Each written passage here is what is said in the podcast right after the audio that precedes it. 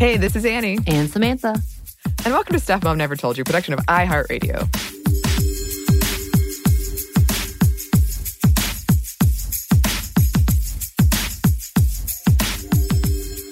So, Samantha, as you know, we are in my favorite season Yes. of scary things. Although the world is terrifying right now, but you know, you can find a haven in horror movies, or at least I can. Um, Your hope is that you can. I'm hoping. Uh, and for today's question, I wanted to ask you Have you ever played a scary video game? No. Never. Have you ever been scared playing a video game that wasn't scary?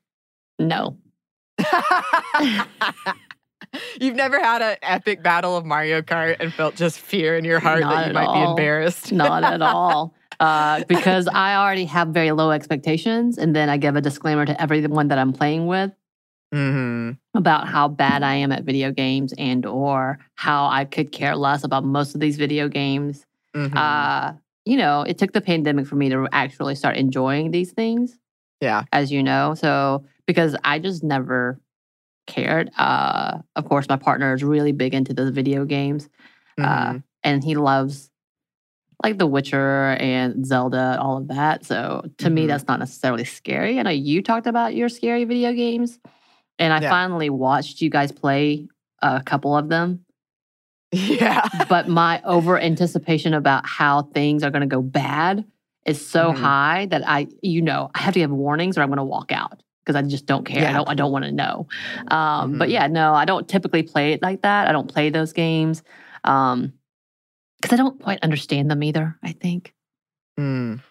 I just Mhm. want like my storyline wise or mechanic wise. all of those things. I'm like, so what's the point of having a story if you're trying to play a game, but inevitably you're just playing into their story, which has already been written out. So I've because you know I asked you three times. I was like, wait, what? What is this? Wait, why? Mhm. I think a lot of the question is why. But for like, yeah, for me, like what I enjoy is silly games that we get to punch each other in the face Mm. and see who wins. Yeah. End of story. Yeah. Very two dimensional characters too, typically. Uh huh. Yeah. Well, we clearly have like the very opposite taste because the story to me is the most important thing. in a video Right. The most important thing. And actually, we're going to talk about uh, one game that really messed with, I guess, the video me- game mechanics you're talking about where the story's already written. There's one game we're going to talk about in here where they mess with that and it's wonderful. um, yeah, I love, love, love, love scary video games. You did get to see me play uh, virtual reality, the VR version of Five Nights at Freddy's, and Wait. that was I may have to post up. I may have to Oh, because I took a video, and it's not even the best video because the best video is when you actually jump and fall backwards into onto The a chair. chair. yeah. Um, but yeah, I definitely took a video of you playing in which you just start screaming. Uh, and then, by the way, it would be an NSFW because there's a lot of cursing. yeah, was terrifying. It was well, I put the headset on for like a second, looked around, I was like, nope, and I took it right back off. yeah, this is true. This is true, and that wasn't even the game. She No. was just at like the opening screen. like I turned around, I was like, "There's a thing trying to come up behind me." Those are Mhm. animatronic things, which you know I already have a little fear Yeah, of yeah, that they're going to come to life. And in this video game, they come to life, and I was like, "Oh hell Yeah. no, no, I'm Mhm. good." Yeah, no, that's that was fair. Uh, I highly recommend it, both the non VR uh, and VR versions for anybody who's interested, because it was terrifying. Yes. And they're funny Yes. also.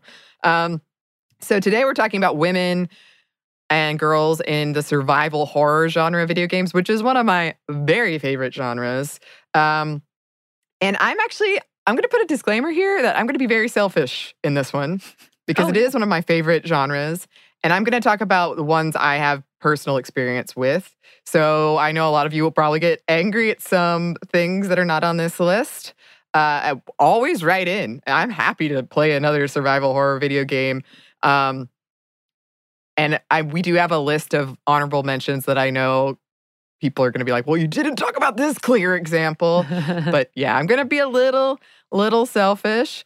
Um, and I also want to put in another disclaimer. Anyone who's played these games will know a lot of them come from very sprawling video game franchises with storylines that are really tough to wrangle. Like, I actually love this thought exercise of trying to explain some of these games because they're so weird. Uh, they've been retconned. Resident Evil slash Biohazard is the one that has come to mind. Also, Silent Hill. Oh gosh, um, where they're just complicated. And I'm again, I'm going to kind of stick to what I know about them and the research I've done on them. But um, Resident Evil, for example, you can have one iteration of a female character that's pretty well rounded, and then another game, she's like almost completely different and wearing heels. And so, so just to put that out there. Also, also want to put in here uh, a lot of disclaimers already uh, that not every game or character I mention is great. Uh, when it comes to representation and feminism. And I do think it's okay to enjoy something that isn't actively causing harm, but always be mindful of those messages in the entertainment that you consume. So just just putting that out there as well. And uh quick trigger warning because we are talking about the horror genre. Um, we are going to briefly discuss some violence against women and sexual assault issues. So put that out there. Right. And my contribution was very small, as you could have already told, as you could already tell when we were discussing Yeah. whether or not I played these games. Yeah. Uh, I know that there are movie versions of these games, a lot of them. oh, yeah. And I'm curious when we get to some of them if you've seen them and what your thoughts were. to be fair, I don't think I've seen them. oh, that's not Because no. because I, I probably should watch like at least Silent Hill because that is seemingly up my alley. But I feel like the only Mm. things I've seen available are the sequels, and that is Mhm. something I will not do. Is I will not see a sequel over the original, which you and Yeah. I've had discussions of. Like, I'm, I'm appalled by some of your viewing uh, yeah. Oh yeah. She, experiences.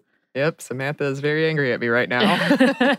but yeah, so uh, kind of that's the problem, and I, I probably should go back to it. But because also I don't have a big love for these games, so I will put that as like I don't know what the hell I'm talking about, but I will join the discussion as much as I can. So, as you know, we've talked a lot about how women love horror. I love horror, just not video Yeah. gaming, so it's kind of one or the other um, for me. But I'm I'm getting into it, y'all. I am getting into it, and yet you know that there has been a traditional lack of representation of women in the genre and apparently in video games at large so Yeah. i do see a lot of them in that you tell me about them i feel like so therefore I, Yeah. notice those more than i do anything else and i probably know more about those games i feel like Mhm. than others so that's i feel like i'm a one up in that tradition uh, you go. but of course, and I did get to witness this, it gets even worse when it comes to women of color and queer women, which seems to be a new focus when it's not just queer baiting to see them as Right. actually thoughtful characters.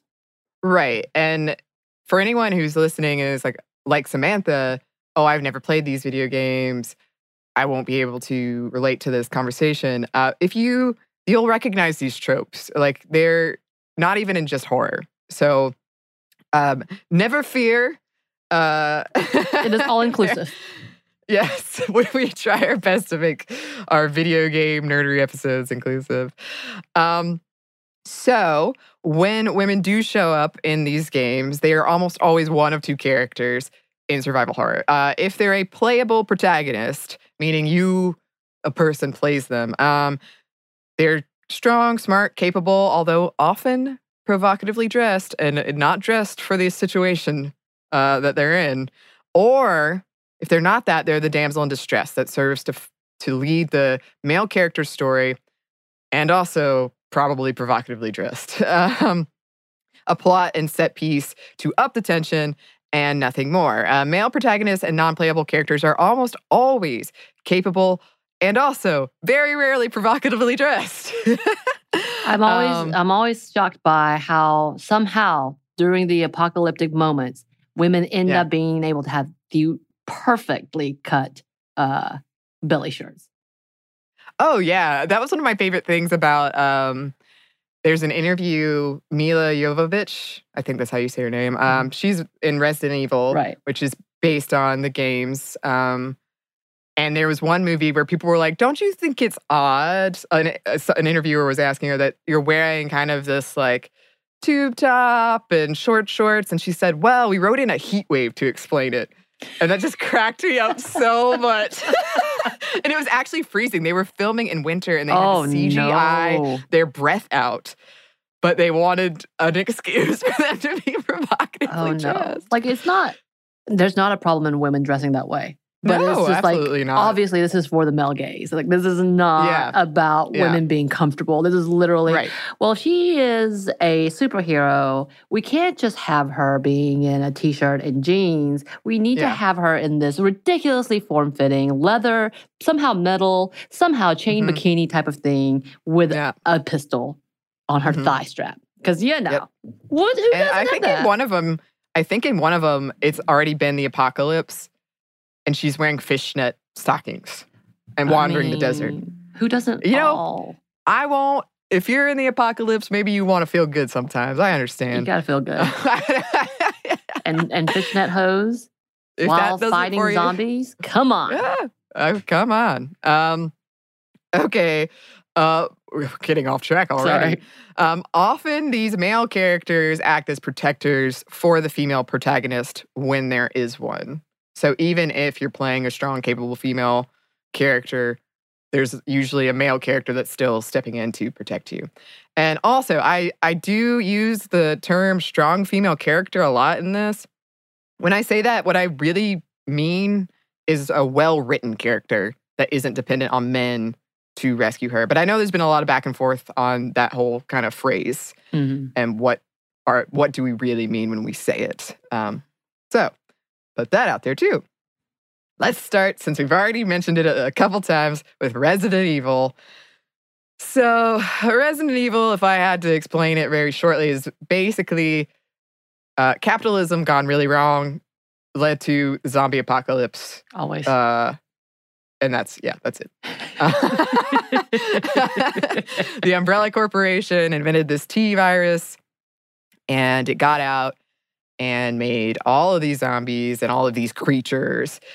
Um, so the, first game, which I've only played once and it is extremely difficult, I was going to ask, have you played this game? So the first you played once. Okay. I've played Resident Evil 1 through 5 Oh, and a, a bunch of the like uh, side, like Code Veronica and all that stuff. Have you seen So, all yeah. the movies? Yes, I have, and I've then. seen them all in theaters. Die Hard. Yeah. Well, and it's really funny too because as I was researching this, and I'm like, feminism, Resident Evil. And a lot of people haven't played the games, but they've seen the movies. And there were a lot of essays about, like, you know, these movies aren't great, but we're always saying, like, why can men have mediocre movies and it's fine? But we're not holding up, like, well, see, these movies make a lot of money, and most of the characters in them are women, like most of the lead characters. Mhm. So, I mean, there is that. Mhm, mhm, There mhm. is that. There is also interesting dressing, but there is in the games as well. Mhm. so in the first game, uh, which came out in 1996, uh, she is a member of STARS, which is this elite fighting force, kind of like SWAT. Um, Wait, did you mention who she is? Jill Valentine, yes, Okay. Jill Valentine. Okay. Yeah, uh, sorry. Um, so she is what is considered one of the first uh, playable female characters in survival horror. If you find a list of best characters, women in survival horror, she's on there. I guarantee she'll be on there. Um, and she, I mean, in the first game, she uh, definitely she was dressed in like police gear. Um, I most associate her with the third game though, um, which is where she fights Nemesis, which is this huge, like hulking zombie. He's terrifying, terrifying. Um, and she fights him multiple times. He is not to be trifled with. He terrified me. Like I would just hear that music cue, and I'm like, ah, no, run, run, run, run, run. Um, but yeah, she was a she was a very strong. Like she had her plans, and she was gonna make it happen. She was gonna fight Nemesis. She was gonna take him down. She even like steals his rocket launcher. That's an option, and shoots him with it. But yeah, she was wearing a um, mini skirt and a tube top, and I really can't think of a less functional outfit during a zombie apocalypse than a tube top. I just you're gonna constantly be Oh, readjusting. you're doing that just standing. So I can't I imagine running. Right. And she does she wears a sweater tied around her waist, which always cracks me up. Maybe there was a heat wave. Um, but when you are like just standing still in the game as her, she like pivots her hips, like kind of sways her hips and She puts her hand. Yeah. And it's Okay. like, look at me, look at my body here. It's so Which good. is probably completely out of proportion and it's not plausible in real life. Yeah, yeah, yeah, yeah. um, yeah, breast animators, they exist. Um, Mm. so there that's Jill. She's also in uh the movies. Um and she wears the same outfit in the movies. It's very iconic. I'll say that. Like uh, every time I see it, I'm oh yeah, Jill Valentine. there it is. Yeah. Uh, Claire Redfield is another character from Resident Evil. She first appears in Resident Evil 2. Um, she goes into this zombie infested raccoon city searching for her brother. She doesn't have any training, but she's determined. She goes on to lead the activist organization TerraSave. Um, I loved Claire. So the Resident Evil 2 is set up where you play the story as one Leon, male character, and then you play it on her side uh, and they kind of intersect in that way. And Claire, I read a lot of interesting. I love that these articles exist, but I read interesting articles about how it's almost a commentary on male stalking in because there's this character Tyrant who's just again this huge zombie and he's just following her around and like harassing her, trying to kill her. But that was interesting to me that take of she's having to deal with that, whereas Leon isn't. Uh, and just this hulking thing following her, always this threat in the back of your mind. So that's interesting. Um, yes. You also have Ada Wong, who uh, is a spy assassin, Of course. but she she wears a sweetheart dress and pumps. what are sweetheart dresses? So those are like plunging neckline, but it kind of like it goes down and then comes in Okay. almost like a diamond. I'm making a lot of gestures that the listeners there's so much gestures, like just downward pointing with the, her whole hands. yeah, I'm like, I'm painting quite the picture. you are. I'm gonna have to go look it words. up. like dresses. I don't even know if I know what that is, but okay. Yeah, yeah, yeah, yeah. Um, and then there's Ashley Graham. She's from Resident Evil 4. She's the president's daughter. And the whole game is based on you like rescuing her. She has this plaid skirt, the sleeveless top, and a sweater tied around her neck. I don't know why the sweater tied around. Is it supposed to Like be a prep school type of thing? Yeah, yeah, yeah, yeah, yeah. You can frequently see up her skirt, and she is underage. Oh, Uh, nice. Yeah. Yeah, yeah, yeah, yeah, yeah. Um, and she is very damsel in distress. She is often getting carried away by other men slash zombies, screaming, uh, and you have to rescue her. Like it's because in every fight you get in, that there's the potential for that to happen. Yeah. So eventually, for me as a player, ah, I'm so annoyed by her. I was so annoyed. Like, can you just not? Get kidnapped. Um, yeah. so it's like not uh, Princess Toadstool, Princess Peach, except for it's a PG 13 version. Oh yeah, uh, and like, it's a bad. She's not a great feminist depiction because she is. Her voice is pretty shrill, and she's like, ah, ah, ah," and it happens all the time, to all the time, and All the time. she. I maybe I just wasn't very good at that game. Uh, she really doesn't have any agency. There's like one scene you play as her, but that's the scene when you keep seeing up her skirt. Oh, no. Uh, yeah, because she crawls through things, but your the camera angle is from behind. So Uh, okay, then. yeah, yeah, yeah, yeah, yeah. So those are the ones I think of when I think of Resident Evil. I know there's a bunch more like Rebecca that we could talk about, but then this podcast would never end. So we're we're gonna move on um, to Parasite Eve, which I'm so excited to talk about. So this was a 1998 game about the mitochondrial Eve, which is a concept that I love. Mhm. Um, so the villain who can make you spontaneously combust, or she can mutate you into a monster by um, activating something in your mitochondria. Uh, Eve, and then you have the protagonist Aya, who is immune. Uh, Aya is a 25 year old New York City cop who wears job appropriate clothes. What? And that was truly a rarity at its time. Yeah. Very much. But from what I understand, because I've only played the first one, two and three really reversed and sexualized the whole the female protagonist. And from the images I I just did a quick search, yeah. Mm. Oh wow. She's like, there's a shower scene. Yeah, if you can get attacked and like get your clothes ripped off and it's they stay ripped off. Um I read a really interesting article about how gamer great bros like to point out that us dreaded social justice warriors ruin their games. But what about when they're ruining they're ruining right. the games? That is not. I don't need to see all that. I just want to see her turn people into monsters. I don't know. Can't I at least have that? um, Aya isn't a tomboy, and she really could have been. She's capable, but she's pretty, she's sensitive. She frequently is thinking about the loss of her sister, but never in a way that holds her back. Uh, and then there's Eve, uh, the game's villain. She she is both the Madonna and the whore, Uh, she's sexualized, but she's like often monstrous. So at both at the same time, and your brain is like, oh my god, what is happening?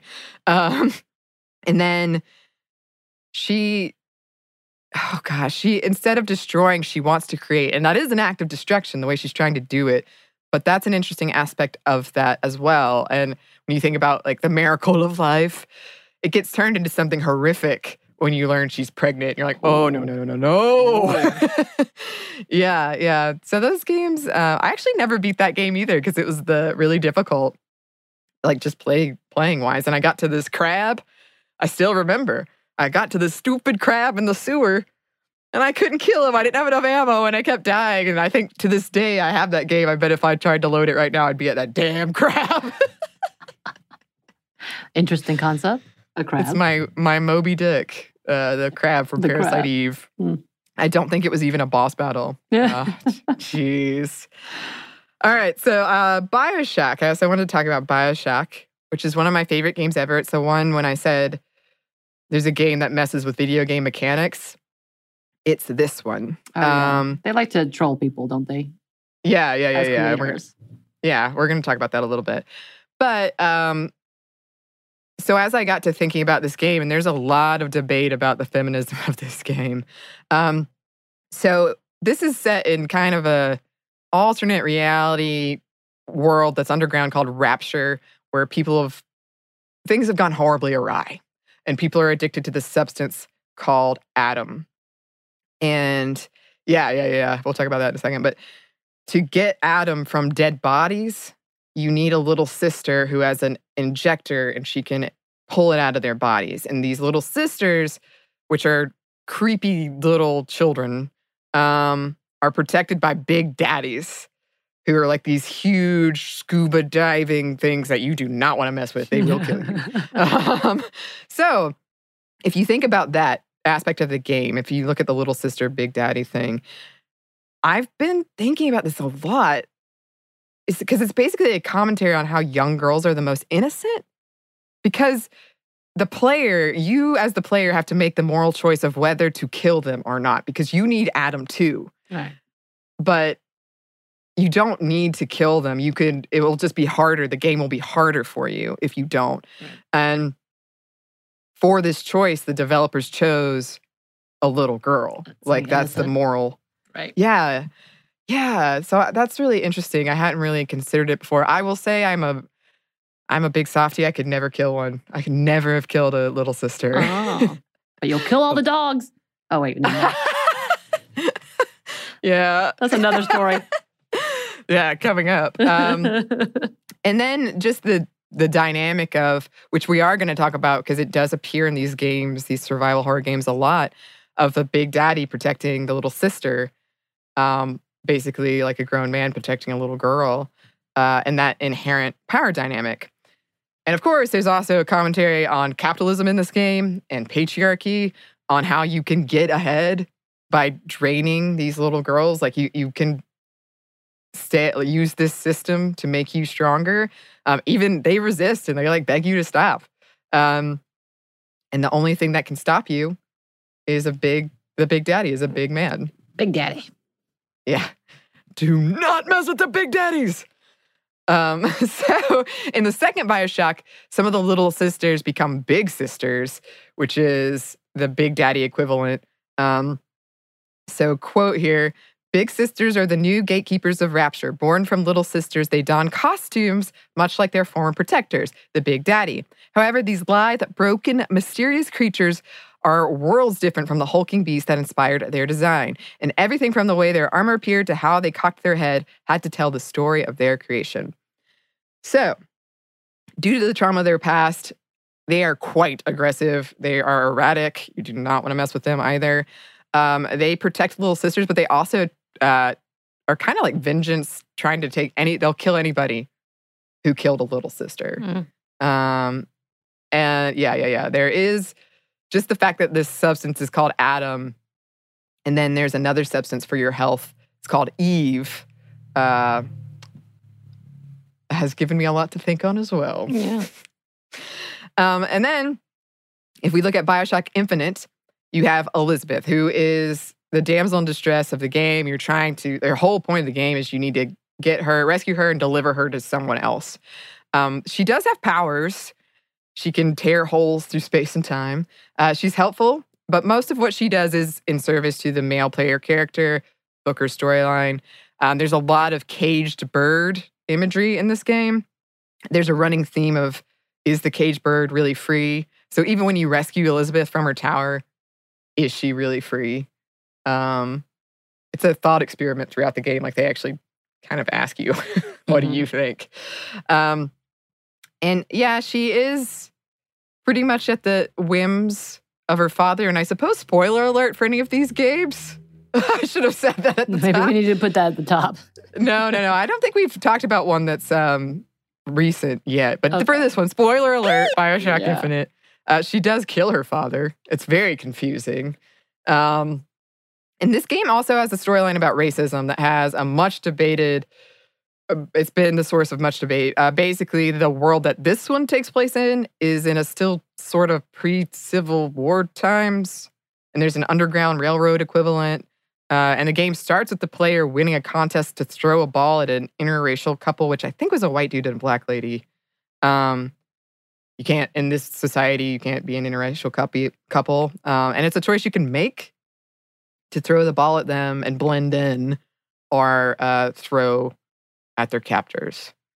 Um, so yeah, this is you can find people arguing that this is very anti-feminist games. All of them are that they are feminist games. Lots of lots of discourse about Yeah. it.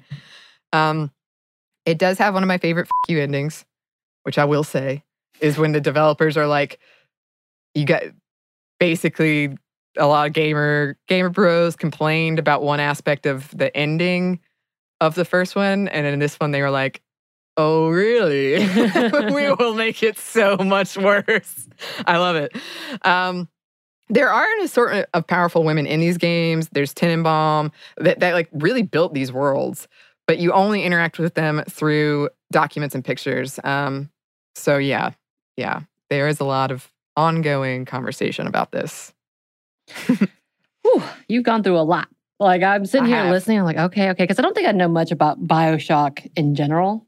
Uh, Mm-hmm. I just know it has something to do with something wrong with your DNA or mixing up, you know, Yeah, yeah, yeah, yeah. whatever atoms and such. uh, I didn't know it was called Adam and Eve, which I thought was funny. But Yeah. I know, I know you got some more, and I know you got a Oh, real do. doozy Yes, coming up. Uh, but first, we do have a quick break for a word from our sponsor.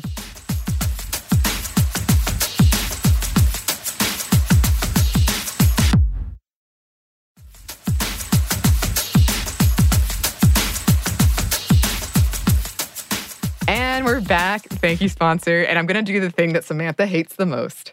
And I'm going to start with the sequel here. I don't hate it the most, but it is a pet peeve. I do not like watching the sequel without seeing the first. I feel like that just you have to go in a timeline. Apparently, watching Carrie 2 and never seeing Carrie is a great sin It in is. Samantha's book. I Uh, cannot but it will be rectified. I cannot believe this. Uh, so we're talking about Silent Hill, which is one of my very favorite games ever, and specifically, we're going to start with the second one because it's probably the scariest game I've ever played. It's one of my favorite games ever. Um, so, good golly, if I had to try to explain the plot of Silent Hill, oh lord. Um, basically, there's this town that was once a tourist town, but then there was a cult and they summoned a demon, and now people go there to get punished for the sins. Uh, it's like purgatory. Um, and we'll talk more about the origin because it does have a young girl uh, at the heart of it. But uh, there are a lot of abortion. There's a lot of abortion imagery, pregnancy imagery, sexual assault imagery, monstrous masculinity, um, religious iconography. Um, like you find like a lot of statues of Madonna, the praying woman. So, uh, Silent Hill 2, I found so much interesting writing on it, saying that um, uh, first off, this game is very much a judgment of the player, more so than most games I've ever played. And depending on how you play the game, that's going to determine what ending you get. And they vary wildly. So it's really asking you, like, who are you? yeah. Oh, it's messed up. Um, Maybe that's why I don't like these games. I don't want to know. yeah, I, am curious what the first ending I ever got was and what it, because now I played it enough, I've gotten every ending because I just want to see the ending. Mm-hmm. But um, many people in the writings I found have claimed that this game is a commentary on toxic masculinity. So let's break that down. James is the character that you play. Um, and you, James arrives to Silent Hill um, after receiving this letter from his wife who died three years earlier. We're told because of a terminal illness. However, when you get to the very end of the game, um, it is revealed uh, he killed her recently, oh. uh, smothered her with a pillow because basically he couldn't take it anymore. Uh, she sometimes says she wanted to die. You do get flashbacks throughout the game, uh, but she also said she didn't. Um, he killed her because he hated her. And he was sexually frustrated after years of being unable to have sex with her. And he does he feels guilt over this. And that's why he's in Silent Hill. He's being punished. He's in this purgatory town. Um, and I should also mention this purgatory is of your own making. It's from stuff of your your mind. Um, so throughout your as you're playing, all of the monsters, almost all of the monsters, are feminine, sexualized, or children. Um, yeah, yeah, yeah, yeah. But there's one that looms above all of the other ones, and he's known as Pyramid Head. um, pyramid, and he has a huge pyramid head, yeah. Uh, as you might imagine. He's not called that in the game, but that's just what fans call him. Um, and he's like this huge hulking thing with uh, carries this enormous. It's called a great knife. That's as big as him. It makes this horrible scratching sound along as he's coming for you. Um, but in these articles, a lot of people argued that Pyramid Head res- represents hypermasculinity, what James thinks is a, a, what a man should be. Um, you know, uh, he doesn't have any emotion. Uh, he's strong and he's got this huge phallic object that he carries around. Um, and he terrorizes James. He fetishizes him. He objectifies him. Um, at one point later in the game, you can pick up the great knife. You can take it, but if you do, it slows you down. Um, it, it's like a big hindrance. Like even when you're not ca- like about to use it, it slows you down. Um, it is extremely powerful, but you're better off without it. Uh, it not only represents yeah penis, but the weight of James's guilt. Um, that's uh, maybe not, but that's how I interpret it. Uh, Pyramid Head can also choke James and lick him. Um, he chases James, he forces him to run, renders him helpless. Like, it's interesting. I've never thought about it, but he's not a hero. You're not playing a hero in this game. Mm-hmm. Uh, you're playing a killer, someone who murdered his wife and feels guilty about it and runs away a lot, um, which is not your traditional like male protagonist that you do you see in these games. Um, and James has to come to the realization that he doesn't need Pyramid Head. He doesn't need this hypermasculinity to reject him and to move on. If you want to get the good ending of the game, you have to do this. Oh. Yeah. Um, meanwhile, there's Maria, who, depending on your choices, uh, she can get treated very, very differently. She looks exactly like James's wife. She sounds exactly like James's wife.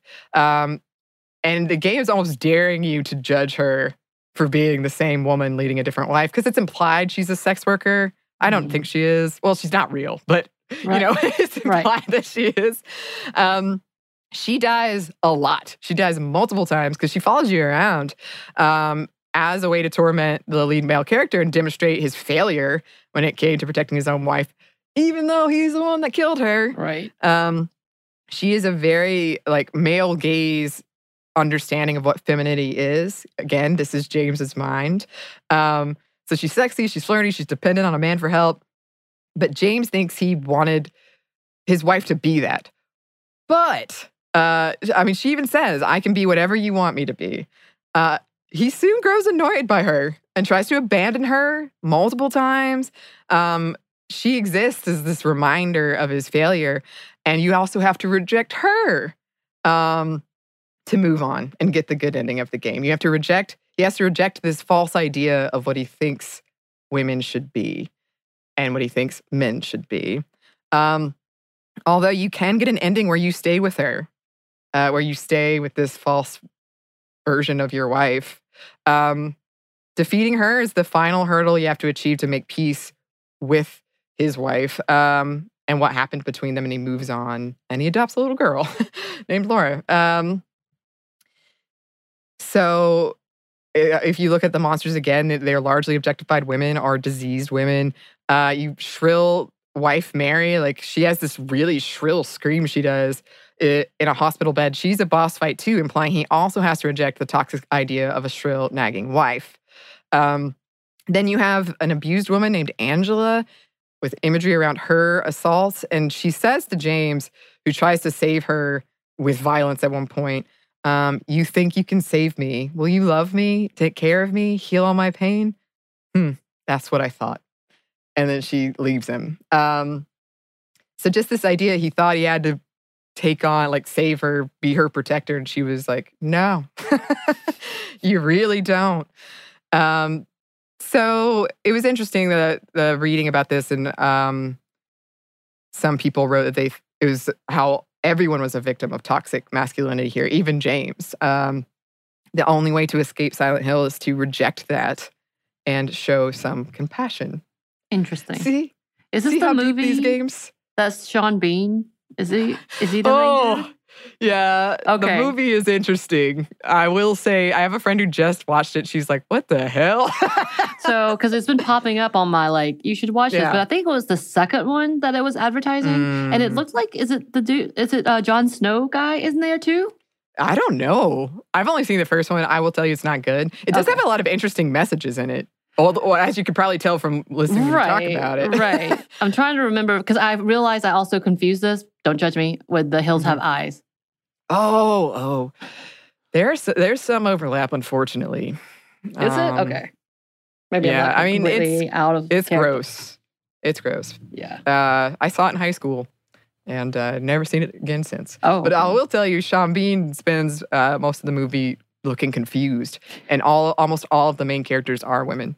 So there's also feminist critiques of this. okay. uh yeah of the movie Hmm.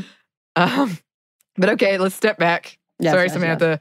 We'll go to the first one. All right, let's go. so just briefly because i feel like i have the most to say about the second one but so in the first one you get drawn to this town uh silent hill and you meet alessa. And alessa is this young girl who has supernatural abilities. Um, she's been tortured she's been tormented she's been burned. Uh, she was used for this kind of ritual sacrifice that created this purgatory silent hill thing. Um, her nightmares in the first one are the source for silent hill. Uh, and her trying to escape kind of starts the whole game. So it is female trauma turned into merciless vengeance. Because in the first one you don't you didn't necessarily do anything wrong that you know of Mhm. but she doesn't she can't differentiate between that and who deserves to be punished. Um then there's lisa the perhaps overly sexualized nurse but does have one of my favorite death scenes of all time. And Cybil the very competent police officer who is i guess she does get kind of damseled in the end um but she she's throughout the game very helpful um because yes you are playing as a male character in this one. However in the third one you play as heather mason who is the daughter of the uh, person you played in the first one. Uh, she's the adopted daughter uh, she's also the reincarnation of Alessa and Cheryl. Don't worry if you don't know, you don't understand that because it's confusing, and I'm not going to take the time to unpack it. Um, she does. Uh, so Heather does wear a mini skirt, but she's not really sexualized. She feels much more practical. Um, and that actually plays on her fears later because this one has a lot of abortion and like fear of pregnancy. Uh, like it's the whole thing. Mm. Because she's sort of like can give birth to Satan essentially, and there this cult is trying to make that happen. Um, she does start out in a shopping mall, like she's a kid in a shopping mall. So it doesn't feel so like, oh, why is Jill Valentine in a tube top during the zombie apocalypse? um, she, I've read a lot of people who said she's almost a direct commentary on the schoolgirl character of the time, who were usually kind of creepily sexualized. Mhm. Um, she uh, becomes the target of a cult, loses her father, then has to kick some serious ass along the way. But again, there's that father daughter relationship that just comes up so much in these. Well, like when you were mentioning of that, the fact that because you kind of quickly moved off from the second one talking about how you adopted a daughter, but that seems to be a trope with a lot of these as a rectifying or uh, yeah, like uh, a redemptive. redeeming a, Yeah. a very bad character by saying, "See, look, I take care of a little girl." Not just like I'm a protector, but it makes me a better person, and therefore you have more Mhm. sympathy for me. Right. And it's like that innocence. Apparently, the little girl is the most innocent thing. Uh, I don't know. I just had never really put together until I was making this list. Like, wow, this is Well, I mean, everywhere. Now that you say that, because some of my favorite Korean films has that same arc way as well. Like they're rescuing a little girl who is he is the father figure and he sacrifices himself for her, but he's done so Mhm. many bad things that this is his redeeming quality, and so therefore Yeah. all his past is forgiven because of this. Exactly. Exactly. Oh, and we're about to talk about that a lot. Yes, But um, first, to wrap up, Heather, she does give birth to God. Uh, it was a monster. Okay, I like that was just flippantly said. She does Yeah. give birth to God. It, honestly, in these uh, realm, this game, it's kind of yeah, like oh yeah, she gave birth to God, um, who is a monster that she kills. Um. Yeah, I could really unpack a lot more in that one too, but uh, no time. Um, I did want to wrap up with Silent Hill 4. So I've played through five, um, but in Silent Hill 4, you do have this character called Eileen. Silent Hill 4 is actually a hilarious game to think about during quarantine because the plot of that game is that you can't get out of your apartment. You can't escape your apartment and you're being tormented by these like nightmares. Oh, Um, but you do have like a little peephole and you can spy on Eileen. that's great. Um, and she is dressed for a party. There's absolutely no real reason for her to be dressed like that. And it's this like short, tight mini dress. Um, and you do, she does follow you around. You do have to protect her. She gets like bruised if you if she takes hits. Um, and you do get to play her for a while, but it just feels so like I don't know why she's in this dress and in heels and she's slowing me down. And the fact that you're as a player getting annoyed at this kind of female depiction, I do think is really problematic. um, and you do see that quite a bit. And it's weird too, because it puts you in the position like I am a woman, but I'm playing this dude, and it's most of the developers are probably dudes, and I'm getting annoyed by this female character. So it's like almost like getting a peek in their mind or something. yeah, Like this is how you view women, or yeah. I don't know. I mean, that could be said for many uh, male directors who do really ridiculous tropes for women of how they see women. You're like, really? Have Mhm. you ever really been around a woman? Yeah. No? Okay. Yeah, yeah. All right. So uh, we do have one of my favorites coming up. But first, we're going to pause for one more quick break for a word from our sponsor.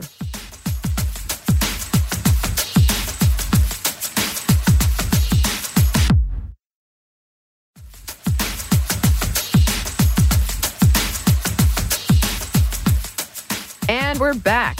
Thank you, sponsor. And yes, we're back with The Last of Us and The Last of Us Part 2. So, yes, I would say spoilers. If you're trying to not be spoiled by these, I would stop here. It's not, we're not going to get too into it, but still, I think you can, uh, you could probably deduce what's what happens in these games based on what we're going to say. So, I'll put that out there.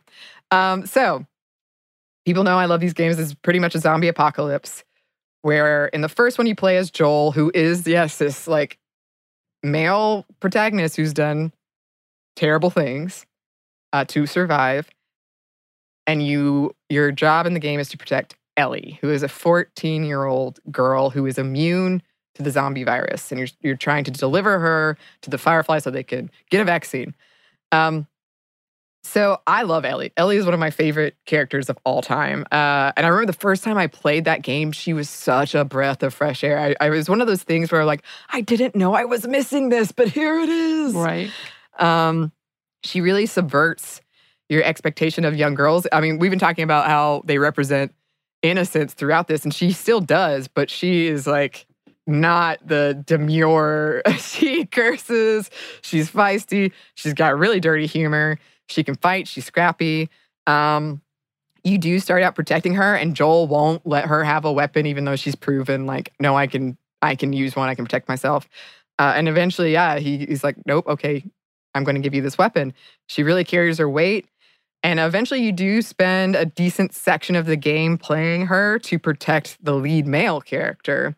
Um, and it's still, you know, furthering his storyline. The whole thing is. But, oh gosh, and that's my favorite part is when you play as her. It's much scarier to me. Mhm. But um, she is immune. So she, I love how she uses that to her advantage. Like, oh, I love it. She is queer. Um, she does survive an attempted rape and deals with the trauma of that. I'm glad they put that in there because most games don't. Like, you kind of just move on. Right. But she was clearly despondent after that and changed. Right. Well, not Um, only that, but she also killed a man, Yeah. and that traumatized her too. Like, and then I'm like, oh, good. They're not just moving on. They did put a, like a lot. I did witness this, y'all. Obviously. Yeah, she did. um, but they did put a lot of like depth of character in that. Yeah, this is the reality is a young girl who wants to be a good person is Mhm. traumatized because she had to survive and this is what she had to do. But the reality is you would have some kind of trauma to you. Yo, yeah. Yeah. And and it's great that you I mean, it's great and sad. It's one of the things that makes the second one so effective because then you see all of the trauma, what that what she's grown up into, and you just feel so sad, especially because you spent the first one protecting her. Um, so in this game, you also have Tess, who's Joel's partner in crime. She's the one that convinces him that maybe a cure is possible and he should take he should care enough about it to complete their journey uh, after she dies because she gets bitten, so she knows she's going to die, um, and deliver Ellie to the Fireflies. And this game also has Marlene, who is the leader of the Fireflies. Uh, and it does start off with the death of Joel's daughter, Sarah. Um, and you, yeah, that propels kind of his like cold, violent, distant nature. Um, and you do spend a lot of time protecting Ellie, uh, and Joel's violence, which is traditionally a very masculine coded thing, is how you survive. More on that in a second. But let's talk about the second one for a minute. Yes. Um, and these are things at least I can attest to because I've witnessed it, not necessarily Yeah. because I played it. And we Uh-huh. ended up having a big, like a deep dive about how you and I interpreted it. And it was so different in a different, like Mhm. all the different ways. So it was interesting to see your uh, love and attachments and my detachments and why that Mhm. existed. So I will say it had Mm-hmm. a very deep meaning behind your understanding of these games. Yes. This the, in the sequel, y'all, there was a marathoning of this game. Just want to put that out there. Yeah. Um, so Ellie is the primary playable protagonist. Uh, that you do spend a decent amount of time playing another female character, um, and I know we're going to go into that a little deeper. Mhm. And Ellie is still a badass and awkward and funny, but now you really see her loss of innocence living in this world. You also have a lot of like references to past events, but you don't exactly know what happened. So flashbacks Yes, are a big proponent yep. to this game. And seeing that and her really going all in on this masculine violence revenge thing is a direct contrast to her struggle with forgiveness when it comes to Joel, which is a very painful, is very painful as a player. I did know that. The constant Yeah. commentary I did have, she was like, oh no. My heart. my heart. And that was a lot of screaming. At one point, though, we had to make an agreement for me to be a present in these game playing is that you have to give me spoiler alerts because Yeah. I cannot handle bad trauma. Like I just Yeah. today I like this day and No, age right you. now, this year, I was like, it's too much. So you have Yeah. to give me a heads up. You don't have Yeah. to tell me exactly what, but heads up is what I need. Um, So Mhm. that happened a lot. So yeah, it was very painful to see, especially because you do get connected to them as like you're these people. Um, Mhm. Yeah, and there there were times when I was like playing it, and I was like, please, please, please, please, no, please, Ellie, no, please don't do this. Uh, and she loses pretty much everything in one way or another in pursuit of revenge, which brings us to Abby. Abby, Abby, Abby. Oh, uh, as my friend likes to say, Abby and Ellie are the same side of the coin, and zombies are on the other side. I even got a coin made for her because Oh, she went into perfect. this whole thing about it. Um, so Abby is also propelled by revenge of her father. Uh, and she chose this chance at revenge time and time again over a chance at happiness, as did Ellie, uh, with her ultimate journey ending when she realizes it's pointless. Ellie realizes it's pointless. So does Abby eventually, that it doesn't solve anything. You're not going to feel better. Um, and Abby's determination for revenge condemns all of her friends to death. Uh, not that they didn't want it to, or that they weren't involved, but she was the leader and they might have let it go, and she could not let it go. And the thing is, Ellie was innocent at the start of this, but was hurt in the fallout. And Abby's quest for vengeance perpetuated a cycle of vengeance because Ellie later goes on to threaten an innocent person, just as Abby did in her determination to get revenge. So you see that cycle of vengeance playing out, and you see it on a bigger scale with a war between the Washington Liberation Front, the WLF or Wolves, and the Seraphite, which is a religious group. So, you know, a bunch of factions of people trying to survive in this apocalypse zombie world. And they're warring, and it's just so pointless. It's just so pointless. Um, you also have Dina, Ellie's girlfriend. You do not mess with Dina. Uh, she does get sidelined by pregnancy, uh, but up until that point, she is a huge asset. And even after, with her help um, deciphering and collecting information, her pregnancy, along with the influence of a younger character, is what ultimately stops Abby from her quest for vengeance, even after Ellie killed Abby's pregnant friend. Um, oh, you're putting a lot of spoilers up in here. Yeah, I know. I tried really hard to avoid it, but I can't. I can't. Um, and Dina fights for her family. We get to see their little slice of domesticity, her, Ellie, and their son, even if only for a little bit. So painful. Why? My heart. she did scream my heart quite often. Yes. Um, and I, I kind of just looked over, I was like, okay, we may need to pause, but she couldn't pause. Not yeah. Anney. Anney yeah, cannot yeah. pause. No. I will say, I feel like Dina may have been the innocence character in this for Ellie as well. Yeah. Because uh, Ellie tries to protect her in that same manner. Um, mm-hmm. But not only her, uh, the character Jesse, who I was really upset. Honestly, that one upset me more than any of the others, I think.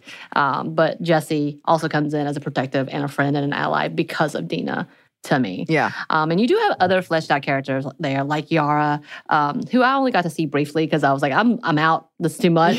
Um, painful. it was. I was like, and then there's Nora, Mel, and Maria, and there's a lot of that within like the sprinkle of outside characters that come in. Yeah. And you're like, who are they? Remind me again. Um, yeah. Also, dogs. Yeah. Sorry. She uh, the dogs, y'all. I do want to point out as you're going through that list, I realized like Maria's a lot of the leaders in this game are women of the peaceful places, but the leader of like the WLF is Isaac, who's a man. So that's interesting.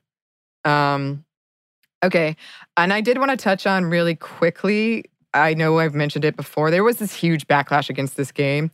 Um, and it's specifically Abby. Um, so a lot of these games are games where the protagonist is uh, usually pulled into or propelled by a white dude. Like even if you're playing a female character, you got into it because of a white dude. Uh, and they're usually games about male violence. So both of these vengeance stories and sort of father daughter forgiveness arcs. Um, and I was thinking about this. People were so ready to forgive Joel from the first one, the man who you played from the first one, for his actions um, because he was protecting a young girl, like you said. Um, but they were so ready to condemn Ellie and especially Abby, um, which I maintain. If you'd started the game playing from Abby's perspective, this would be a different conversation. And that makes sense. But also think about that um, before you judge her so harshly. uh, yeah, I just had never really realized. Um, and then this, the whole father daughter relationship thing and the apocalypse made me think that men, again, are really afraid. They, they don't know how to handle young girls. Um, and it is interesting how often it comes up as, yeah, the little girl is the ultimate innocent that must be protected.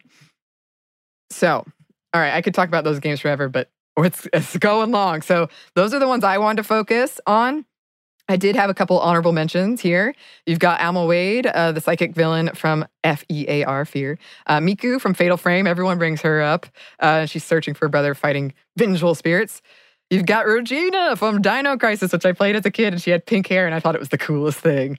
Um, Susan Ashworth from The Cat Lady. Well, okay, I got to talk about this very briefly, but you really, it really plays on the cat lady trope. Uh, her only companions are cats. Uh, lots of the villains in the game, which are called parasites, are they feel like a commentary on violence against women. One male doctor kills his female patients and uses them to make art. Oh, Another eats women. It plays on the damsel in distress trope, uh, ramifications of stalkers. Sounds like an interesting game. I've never played it, but after I was reading the description, I was like, I am into this. so the name of the game is the cat. The cat lady. yeah. Maybe that's part of the problem. I'm just gonna put that out there. But huh, interesting. It's an indie game. It's a small game. Okay. But I'm interested. Um, you have Amanda Ripley from Alien Isolation, who is Ripley's daughter from the Alien movie franchise, which I have played and is terrifying. That's the one that can hear you. Oh yeah, the we talked about hear you. being yeah. Yeah. Um, Alyssa from Clock Tower 3, uh, who is this girl's kind of like Buffy the Vampire Slayer. She's destined to fight these evil entities. That game is pretty scary. Um, and then the game Amy, which is a game with two female protagonists where every enemy is a man. Now, also, I found some games, very disturbing games written by male developers that are all about kind of enacting violent fantasies on women that are in the survival horror thing. Mhm. We're not really going to talk about that today, but I am aware that that exists. Um, and just some tropes to close this out. I've noticed like these games do have a lot of depiction of trauma. I was even curious, like, it's hard to think of a female character in these games that doesn't have trauma. And what does that, like, is that because of the genre? Or I don't know. That's a conversation for another day, perhaps. Is it a driver? Like it, it- Yeah, you have to like, have a motivation. Does it have to be though? Like I'm Yeah. curious. Um, depiction of sexual assault comes up on these. Depiction of mental illness, which can be very problematic in these games and in horror in general. Um, like Alice Madness Returns, uh, which is a game where she thinks she's in Wonderland and kills. She thinks she's seeing monsters, but uh, they're not. well, I Oh, guess they are. It, it's a lot. We could interpret that as well. Clothing choice is obviously a problem in these. Um, so, oh, that's been that's been a real whirlwind this episode. yeah, it's a lot longer than we thought. I know. I'm sorry. I just I got love it. going. I Yeah. just got going. I could keep going forever, but obviously, we must eventually stop talking about survival horror. Um, but if I did miss any any games that you think I should play or that you think we should come back and talk about, even among the ones I've included, if you'd like something more in depth, people are probably like, "What?" but you can send those suggestions to our email, which is stuffmediamomstuff at iheartmedia.com. You can also send them on Instagram at Stuff Mom Never Told You or on Twitter at Mom Stuff Podcast. Thanks as always to our super producer, Andrew Howard. Thank you. And thanks to you for listening. Stuff I've Never Told You is a production of iHeartRadio. For more podcasts from iHeartRadio, visit the iHeartRadio app, Apple Podcasts, or wherever you listen to your favorite shows.